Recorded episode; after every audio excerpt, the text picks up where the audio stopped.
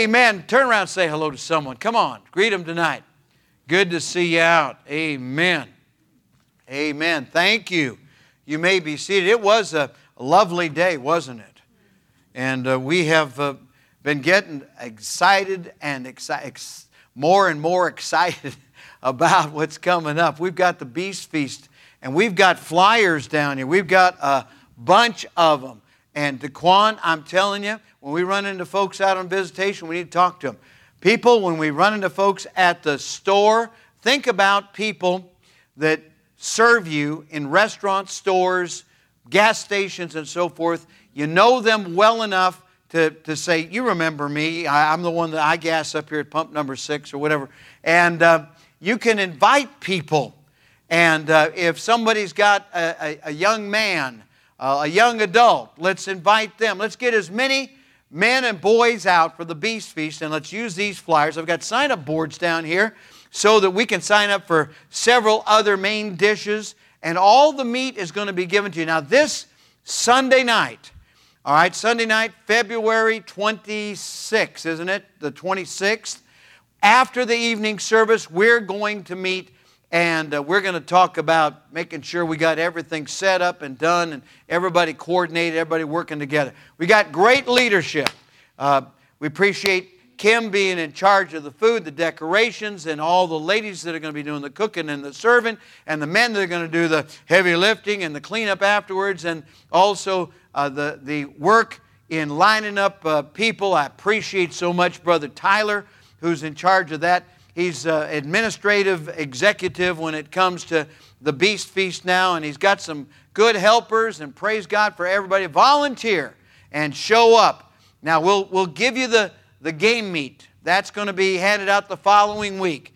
And we've got, uh, we got those recipes that are still tried and true. Anything you can do with beef, you can do with venison. We're also going to have other game meats as well.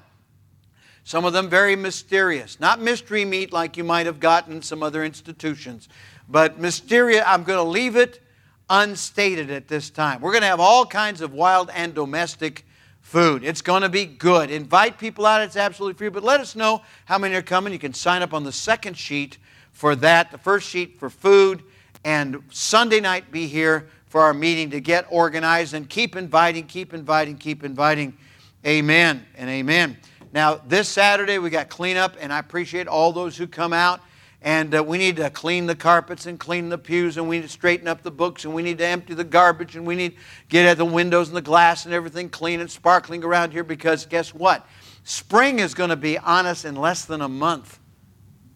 Spring is one month away right now. And it already feels like spring. You know what is wild? We're going to have 80 degree weather in this region and 100 miles north of us, they're going to have blizzards. God has a sense of humor. Now, I could say, you know, we deserve the warmth and they deserve the cold, but that would be judgmental and that would not be accurate probably. But I am so glad that we're going to have the warmth and uh, we need to, to use it for the glory of God. When we got good weather, that means we can visit longer. We can visit more. We can do more to invite people, get out and about, and that's what we want to do. So Saturday after cleaning, amen, we're going visiting. And last week I'm still I'm still on a high about that. Had a record number of visitation people, which by the way, we're just going to go ahead and break that in another month and a, and a week, I think. We're going to adjust that out to go with the Fill America, Fill Virginia campaign. We're going to break the record on a couple of, uh, of levels, and then we're going to order out, and I'm urging people to go into the bookstore on Sundays and get as many, procure as many tracks, smiley face tracks, and pass them out now. But then during the Fill America, Fill Virginia, let's exceed our previous totals. All right. So if uh, I'm trying to think back, I can I can check with Brother Tyler. He's got it written down how many we actually got, but we're going to try to exceed that for the glory of God. See people get saved, and it might have been during one of those campaigns when um, some of the folks that have been coming to church got saved and when they got contacted. And so let's, uh, let's do that with that in mind. And uh, we want to be want to be getting it done, getting it done, getting it done. Now we got many exciting things coming up this spring. There'll be a ladies' luncheon. There will be there will be special military days. Uh, there will be, of course, uh, coming up Resurrection Sunday with a musical we are practicing for the uh, mixed vocal ensemble that'll be presenting their number next Sunday night. We'll be practicing this Sunday at 5:30. But also that is a precursor to the to the Easter season, the Resurrection Sunday choir. Amen. And each time I want to grow it some more and grow it some more till we don't have room. Amen. So we're going to grow it. And that's how that's how we're coming back. We're coming back by measured uh, increases, by measured improvements. And God is blessing because we're not doing anything that is out of the realm of the possible that He blesses. Uh, we're trusting Him, and it's all by grace, but praise the Lord. That's all good stuff. Amen. So that, that's coming up. Summertime activities, we got some surprises coming up, some good things happening. And then out in the fall, and then a year from now, and then two years from now, because as we said, when COVID hit, I looked at this thing, I prayed about it, and I said it's going to be a certain amount of time. We are on schedule, folks. Now, I would like to have seen faster, bigger, sooner, but guess what? It's whatever uh, God grows, whatever God prospers, whatever God blesses. Amen? And it's, it's on an individual and a family basis too. God is bringing individuals and families and and uh, they're coming in, they're becoming a part, and they're growing spiritually. They're learning things, they're applying things, they're talking about the things, and they're facing challenges at the same time. We could preach a whole message on that.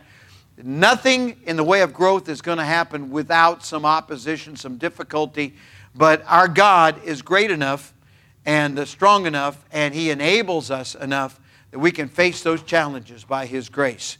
And we can come on through. We're going to come through. Amen. So, guess what? We, did, we didn't come here, we didn't come this far to quit. We didn't come this far to, to drop back, to stagnate, to spin our wheels, you know, to ponder, you know, and, and uh, second guess. You know, a lot of that second guessing, that's Kadesh Barnea. What happened at Kadesh Barnea? The people failed at Kadesh Barnea because they decided to ponder and second guess the Lord. God never said, figure out if you should go into the land or not. God said to the spies, you know, through uh, Moses, go in and come back with a report. They came back with a report. Ten of them negative, two of them positive, right? And the only two that were positive got to see the land. The rest of them died in the wilderness. So much for your, for your negative reports. We're not going to ponder what God has told us to do.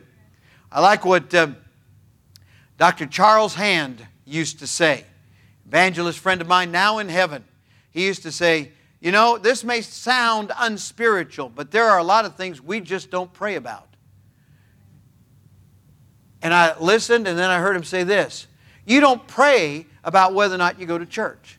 You don't pray about whether or not you win souls. You don't pray about whether or not you tithe. You don't pray about whether or not you live a holy, separated life. That's not something to pray about. You can pray about getting God's strength to, to be consistent, but it's not either or. Should I be holy or should I not be holy? Should I tithe or I sh- should I not tithe? Come on, that's ridiculous. There are things we don't pray about because it's not something that's up for vote. It's, it's just supposed to be, and we trust God by faith. And your vote and mine is when we step out of the boat, we step out in faith and get it done. Amen got these charts on the day of the crucifixion, and I mentioned that there, there's an offset between the Gentile Roman days and the Hebrew Jewish days. That's one thing.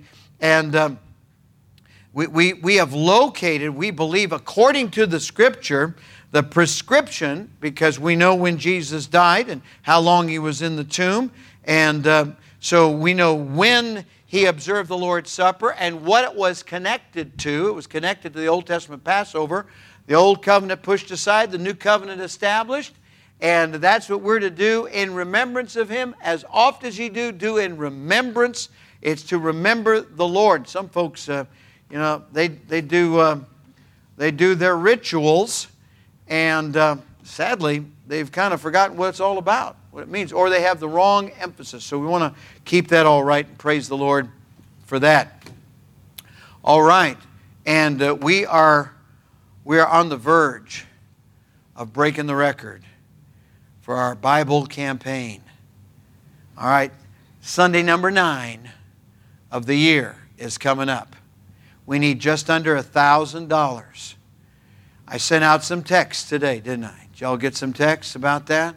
Some of you did. Some, some, some of you are a silent testimony to the fact that my phone doesn't always work right. But I sent out some texts. I already had some people say, I'll give X amount. We're on our way to that $1,000, just under a $1,000. We hit $1,000 this Sunday on top of what's been given, and we break the all time record. Okay? That means a hardback Bible in the hands of, wow, about 1,500, 1,600 Christians, third world Christians. That'll be wonderful. That's great. That is reality. That we're going to make a difference. Amen. Amen. So help us out with that. All right, I got my Bible tonight. How about you? And um, I still believe the Bible's inspired. I hope you do too. Amen. And uh, we're going to be looking in 1 Corinthians chapter 15 again. We've covered quite a bit of territory in there. This is, what, part four? We've got maybe two more parts and, and we're done. And um, then on to chapter 16 and then on to 2 Corinthians. And taking the scripture verse by verse is something we like to do on Wednesday evenings because it is systematic. And you can build on what's already been declared, proclaimed, believed. And uh, that's what we're doing. Uh, we have seen in recent weeks the, uh, the truth from chapter number 15 with respect to the gospel, the good news, and the evidence of the gospel. There is no question in my mind that Jesus rose from the dead, that he was seen of so many different witnesses in different places, and the impact, the greatest proof of the resurrection of Jesus Christ, the transformation in lives. Those apostles, those disciples, uh, were so fearful that they fled. They, they forsook the Lord in the garden, yet later, filled with and empowered with, endued with the power of the Holy Spirit, they were totally transformed to the point that they were willing to die for Jesus Christ. Now, people don't do that if it's based on a fraud. But the reality of the resurrection of Jesus Christ can be established. And uh, I love all the books that were written. Josh McDowell. Now, he wasn't the first one. A fellow by the name of Morison wrote a book back in the 1930s called Who Moved the Stone? That was the first of one of those kinds of books.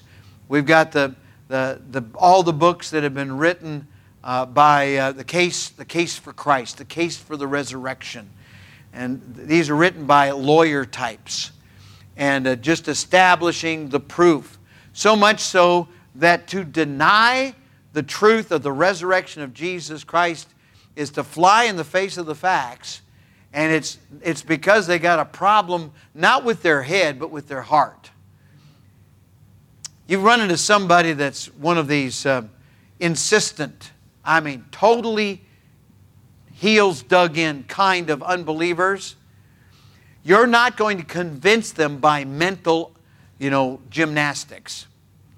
You're only going to reach them by the power of God unto salvation, the preaching of the gospel of Jesus Christ. You share the gospel. You do not have to become the world's greatest academic. You ought to be able to handle yourself, be ready always to give an answer. Peter says, I'm ready, I'm prepared. Gone toe to toe with a lot of people, a lot of places. Not because I'm smart, it's because if we're filled with the Spirit and we know what we know, what we know, what we know, guess what? We've got the distinct advantage over the person who simply is an intellectual unbeliever. We've got the power of God on our side. Amen and amen. All right. Now we're coming to verse number 29. The question has been uh, what have we got to draw upon? And Paul said, You were you believed when you when we first preached you, believed in the resurrection. Look what a change it made in your life. It's personal. And the doctrine, you know, standing on the promises as we talked about last week. This, this uh, doctrine is solid. This is airtight, watertight. You've got it. You've, you've got the truth. Now we come to uh, well, let's pivot on verse 28, shall we? verse number 28 And when all things shall be subdued unto him, unto Christ, then shall the Son also himself be subject unto him that put all things under him, that God may be all in all. We've got that future look at what's going to happen. This, this is a picture, this is a snapshot of the future. Jesus Christ, King of kings, Lord of lords, every knee shall bow, every tongue shall confess that Jesus Christ is who he says he is, who he claims to be. Even the enemy, even those that are opposed to Jesus Christ, will one day bow and confess that Jesus Christ is who the Bible says he is. Now, we have this brought up, and I, I gave you, if you got the promo uh, that was sent out electronically here just uh, minutes ago, uh, the question is asked what does the Bible mean when it speaks of baptism for the dead? And I know that some of you have been waiting uh, you know, on this answer, and so I'm going to share it with you now. It says, verse 29, Else what shall they do which are baptized for the dead? If the dead rise not at all, why are they then baptized for the dead? Now, I know this got you confused. You're thinking, my, oh my, oh my, when did my Bible become, you know, Church of Jesus Christ, Latter day Saints, Mormon book? All right? I'm going to clear it up for you tonight. First of all, we know this that no single verse in the Bible contradicts the rest of the Bible. Would you agree with me on that? All right. If you've got a verse that appears to contradict the rest of the Bible, first thing you've got to think is that's not possible. Because all Scripture is given by inspiration of God. All Scripture is profitable for doctrine. All of it is correct. All of it is designed to correct me, to fix me. So, how can that be if there's two different things? People who have said, when you read the book of James, the half brother of Jesus, it just appears that he's talking about justification by works for salvation. And that just seems to be contrary to the Apostle Paul, who says we're justified uh, by faith over in the book of Romans. So, who is right, James or Paul? They both are. It's all God's Word. See, it's this way.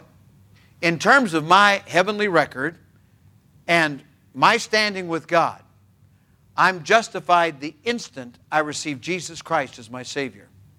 That means I am now, because of the finished work of God through Jesus Christ in my behalf, I am fit to go to heaven. And I will always be fit to go to heaven. On a daily practical basis, I've still got some things we're working on. But in terms of my record before God, I'm justified. I've been justified by the finished work of Jesus Christ. So the book of Romans, Paul writing, clears up the salvation part of it. But now, what was James talking about? Justified. Justified by works. Justified by works. How can that be? Let's suppose, instead of being in Central Baptist Church, let's suppose you're down in XYZ uh, institution for the criminal element. All right? So I don't know which institution it is, but it might be a state institution, it might be a federal institution, but there you are. And there's some preacher there, and he comes and he preaches the gospel and leads you to saving knowledge of, of, Jesus Christ, and you pray and you sincerely receive Christ as your Savior.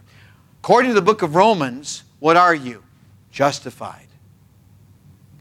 Now you're still doing, you know, 5 to 20 or whatever. And because of good behavior, they let you out in a period of time. And you go out to apply for work. And they say, now there seems to be a uh, X, X number of years uh, gaping hole in your resume. Where were you from such such a date to such such a date? You say, well, I was um, making license plates. I was uh, working industrially. I was uh, studying in the, uh, the prison library. I was doing online courses, but yes, I was in prison. Now, are you justified? According to the book of Romans, before God, you are justified. Before man, what are you? You're not justified. You know why? Because they're going to watch you like a hawk You say, it's not fair. I'm justified with God. Right, but man isn't God, God's not man. They're going to watch you. Over time, before man, has nothing to do with salvation, has nothing to do with heaven. Over time, before man, you're going to be justified by your works. See what I'm saying? That's it. Now, people who, you know, they're kind of like the, the, the, the, the little worm on the, on the playground who, you know, gets two pieces, lets you and you fight.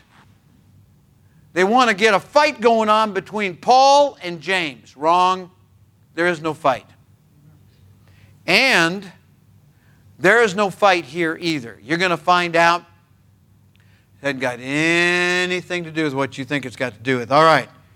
Why, verse 30, question, why stand we in jeopardy every hour? I protest by your rejoicing which I have in Christ Jesus our Lord, I die daily. If after the manner of men I have fought with beasts at Ephesus, what advantageth it me if the dead rise not? Let us eat and drink, for tomorrow we die. Be not deceived, evil communications corrupt good manners. Awake to righteousness and sin not, for some have not the knowledge of God. I speak this to your shame. All right, let's pray. Lord, I pray you fill me with the Spirit. Help me now as I explain things in uh, detail so that we can practically apply the truth. We pray in Jesus' name. Amen. No place else in the Bible does it say that a person earns their salvation by some works or rituals. And when you put on, for example, baptism and the Lord's Supper, some type of emphasis that the Bible does not place on them when you take things out of context. For example, Jesus said, speaking, speaking to those that he was teaching, uh, until you eat my flesh and drink my blood, you know, and, and people say, hmm, that's kind of cannibalistic. Hmm, and then you have the mysterious crowd that come along, the big universal organization, religious organization that says, oh, when we take the bread and we take the, the wine and we go hocus pocus over them, it turns it into the actual body and the actual blood of Jesus Christ. That's attaching the wrong emphasis. That's misinterpreting what Jesus was saying. When Jesus said, Eat my flesh and drink my blood, he was not talking about Eucharist or the Lord's Supper at all. He was talking about taking him in completely. That is what is known as a figure of speech. It is called a Hebraism. A Hebraism. From Hebrew and ism. A Hebraism is a figure of speech that that crowd would understand. And unless I explain it to this crowd, there's going to be some some folks that are saying, ah, that's Eucharist, uh, that's the Lord's Supper, uh, that's communion. No, it's not. To eat his flesh and to drink his blood, Jesus said, you got to take me in completely. Otherwise, it isn't working.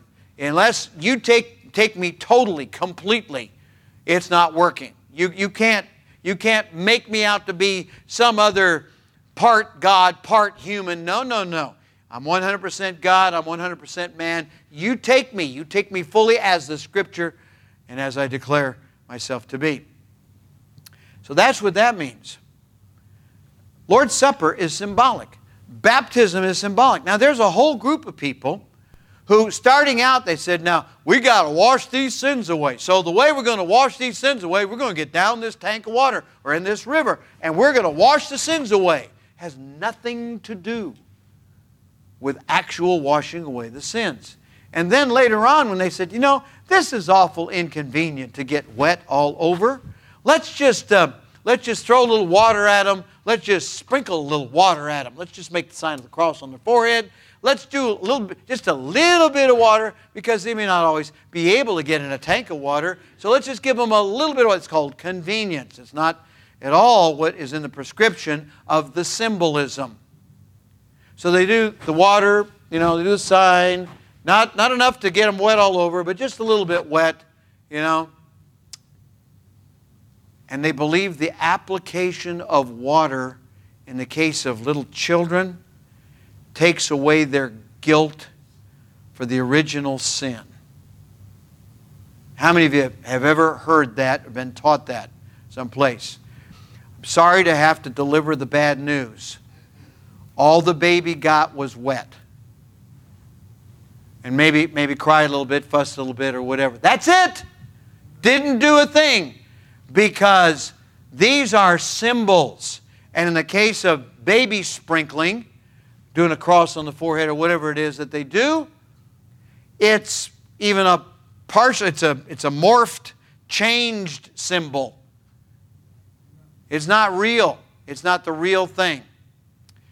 Salvation happened once for all. Praise the Lord. Jesus died once for all. You can never read the book of Hebrews. He's not going to come back and die again. He's not going to come back and be buried again. He's not going to come back and rise from the dead again. And all those folks that think it's the actual body and blood of Jesus Christ, what are they doing? They're taking Jesus through the death process, the passion process, all over again and all over again. Once for all, the scripture tells us, he died. Once for all, he was buried. Once for all, he rose from the dead. Everything thereafter in the baptismal tank and at the Lord's table is symbolic. And the purpose is to give a clear picture of why Jesus came, to give a clear picture to remember Him. That's it. Now, when the scripture says, says this, else what shall they do which are baptized for the dead? Looked this up, and here's what I discovered. It's hard for me to even say this. I know that there are certain doctrines and teachings in the Bible that have three, four different opinions. There are 30 distinct interpretations of this. So if you thought, oh my, it's us against the Mormons, it's our view against the Mormons' view, no, it isn't. Actually, the least believable interpretation is the Church of Jesus Christ Latter day Saints Mormon view that people get baptized, many of them after dark, in specially scheduled services. So, and they'll, they'll pull up a name. Deep in the mountains of Utah, there are files of people who have been dead for hundreds of years. And we're going to have a special service, and because you're really a fine uh, LDS person over here, uh, we're going to let you be baptized 40 times tonight for 40 people. We've got the names right here. Now, these people don't know us, we don't know them, but they lived in such and such a year, and they didn't have a chance to become a Mormon. And so, because someday, according to the Mormon church, people will stand in judgment before uh, Jehovah God the Father and Jesus Christ and Joseph Smith. They believe that. Uh, because that they're going to have to stand in judgment we want to get you ready. So we're going to get you ready, even though you people have been dead and gone. Uh, we're going to we're going to get you fit to stand before Joe Smith and uh, the other two. All right. So we're going to baptize you 40 times tonight. Okay. And this is this is for this is for Mrs. Jones. This is for Mrs. Brown. Boom, 40 times. You're going to get very wet. All right? Waterlogged. That's right. Okay. Now, here's the problem with that. That's not what it's saying. And if that ever existed, historians agree it only happened among heretics who also misinterpreted this, and it didn't happen before the second century AD. So it wasn't happening in the first century AD. They took this, this very verse. Isn't it interesting? People will take out of context Scripture so they can talk in gibberish, even though that passage of Scriptures is basically saying, don't talk in gibberish. You got to have interpretation, two or three, blah, blah, you know, like we've read in chapters 12 and 14 of 1 Corinthians. But they'll take the scripture that's against talking in gibberish and they'll use it to talk in gibberish. Isn't it interesting? They'll take the scripture that talks against people teaching that you can lose your salvation, and they'll, they'll teach that you can lose your salvation according to that scripture. They'll take it out of context. The, the same thinking is here. This is not teaching that there were actually people who were getting water baptism for somebody who had been long dead because, you see, water baptism has zero to do with saving anybody. It's not going to change anybody, any dead person's status. So, well, then what does it mean? Hold your place in 1 Corinthians. Come back to Romans because you got to compare Scripture with Scripture. Romans chapter 6,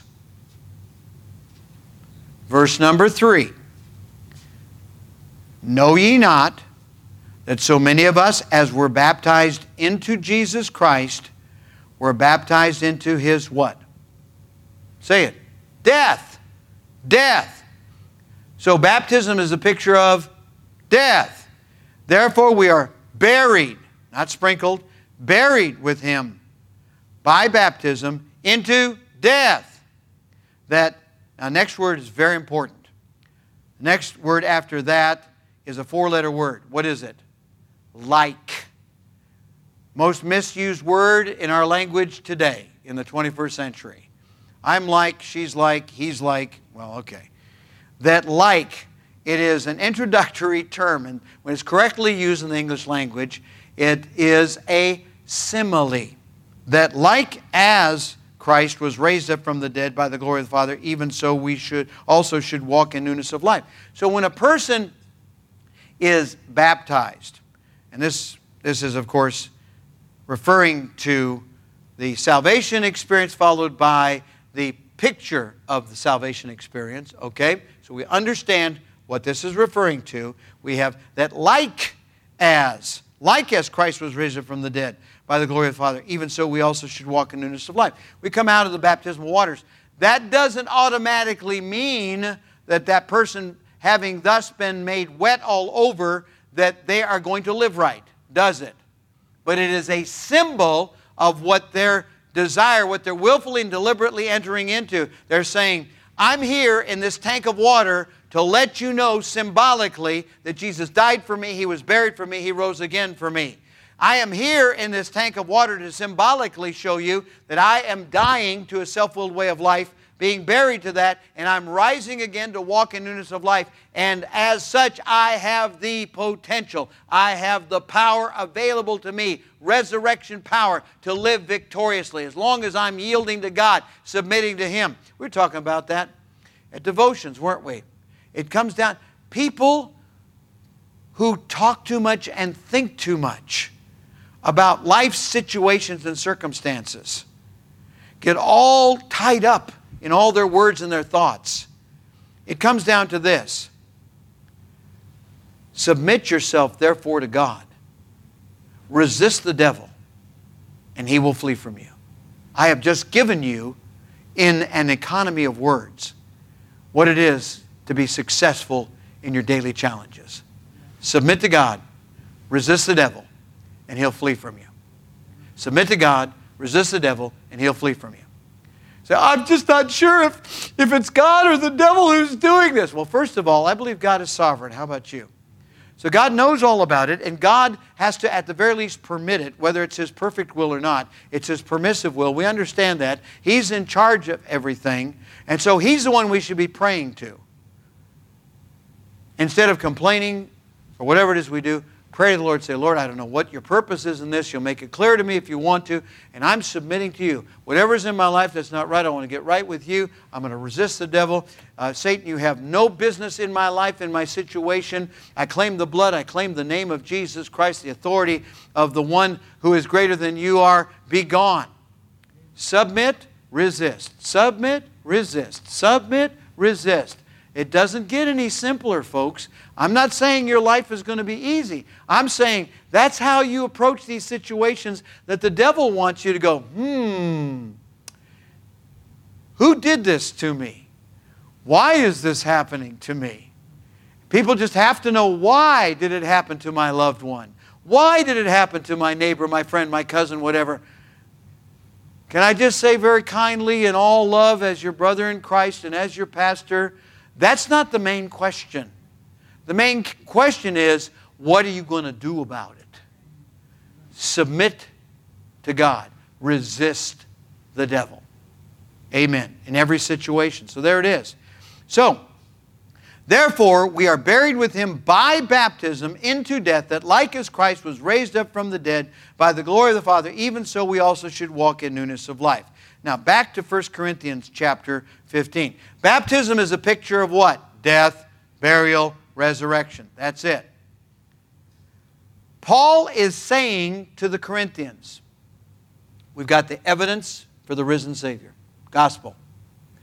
You personally believed your life was transformed. How did that happen? Where did that come from? That came from real power. It really happened. The doctrine is clear. We're standing on the promises. I taught that last week. The doctrine is clear about the resurrection. It's clear that you're going to live again, that there is a heaven, there's going to be a future. Jesus Christ is going to rule and reign. That is clear. Now, in proving the point. I mean, you talk about another nail in the coffin. Else, what shall they do which are baptized for the dead if the dead rise not at all? Why think like we think? Think like the Bible teaches. The rest of Scripture. Think about it.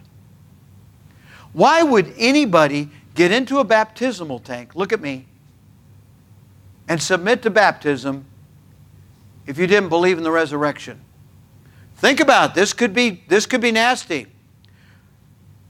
This is Mr. Smith. Mr. Smith, have you received Christ as your Savior? Amen. And uh, you, praise God. That's good. You've received Christ. All right, therefore, all right, take a breath. I baptize you in the name of the Father, the Son, the Holy Ghost, buried in the likeness of his death. That would be a sad ending, wouldn't it? I've baptized many, many, many people in the last number of decades, never left one of them on the bottom. But if the dead rise not, am I, are you with me? Baptism, the whole recipe changes, doesn't it? I baptize you in the name of the Father, Son, and the Holy Ghost. Blah, blah, blah, blah, blah. When the bubbles stop coming up, it's too late to call 911. This is bad. No, no, no, no. What we do, I baptize you in the name of the Father, Son, and the Holy Ghost buried in likeness of his death, raised in the likeness of his resurrection to walk in newness of life. How many of you like that part of it? Amen. Boy, I tell you what, my, my whole life flashed in front of me. My dad baptized me when I was eight years old.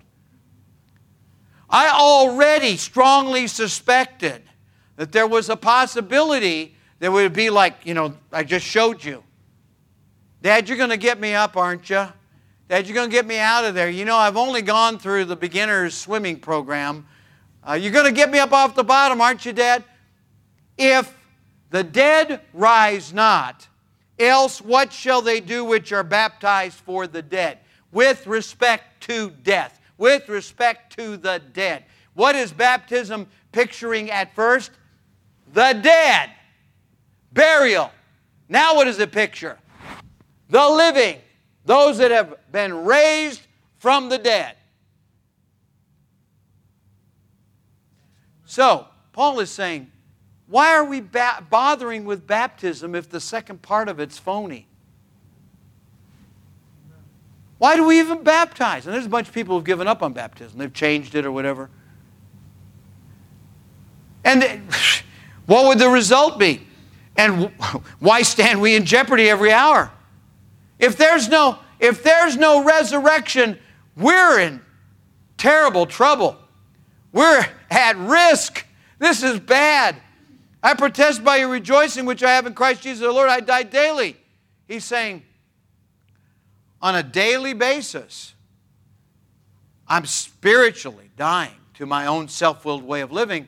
That's what we show when we get baptized. That's the second part the second you know application first part is this is what jesus did second part is this is what happened to me spiritually third part is this is what's going to happen to me when the rapture takes place come on we understand that don't we this is abundantly clear i have not had a problem with this since the first time i read and understood it according to the other verses that i've shared with you if after the manner of men I have fought with beasts at Ephesus, what advantageth me if the dead rise not? Why should I be a martyr? And he's going to be one.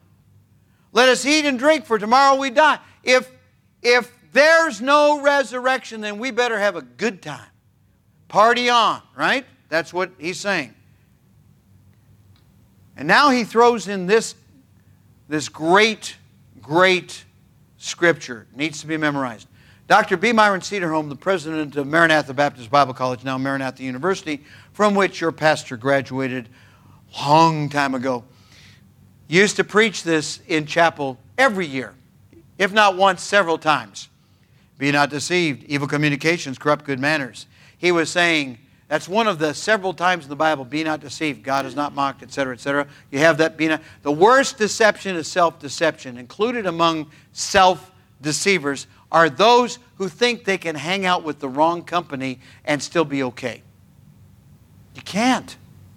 My only contact with the lost world, backslidden Christians, those that aren't right with God, my only contact should be evangelistic and not to be best buds and, and uh, you know, best uh, forever friends and uh, tied together, you know, and, uh, you know, inseparable. The reason is because you hang around with them, you're not going to make them better, they're going to make you worse.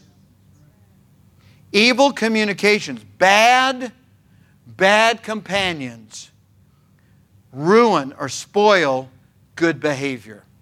Teach your kids, teach your grandkids. There it is. It's like mom used to say, don't hang out down at the corner with that bunch. They're just going to ruin you. They're going to, you know, you're going to end up in trouble with them. They're going to get you in trouble. Of course, mom was looking at it through mom's lens. She didn't realize that we were equally bad. But, uh, but she didn't want us to be with them and be bad. So she was warning us about that. And it's true. Evil, evil companionship, uh, wicked companionship is going to rub off and everybody who's got an old nature, everybody raise your hand. Got an old nature? Yes, you do. Everybody's got an old nature. We're prone to that. Watch out. Watch out. So, you know, it all started when I got hooked up to cable. Okay, I'm not going to go there. I'm not going to preach tonight on that subject. But there are some people that can go back to the time when they got off on the wrong thing. They got into the wrong crowd. They decided they wanted to join this club, this group, this organization, this thing, and guess what? It impacted them, and if they think back, that's where they got loose in this area or that area. That's where they started talking the wrong way, thinking the wrong way, hanging out, doing the wrong things. Awake to righteousness. Here's what we need we need a, an awakening, a renewal. Somebody asked me Sunday, what about the Asbury revival? How many of you have heard about that? Down at Asbury, which is a Wesleyan, uh, that's like old fashioned Methodist uh, institution uh, of higher learning. Uh, back in 1970, they had a, a, a, continuous, protracted religious event that they call revival.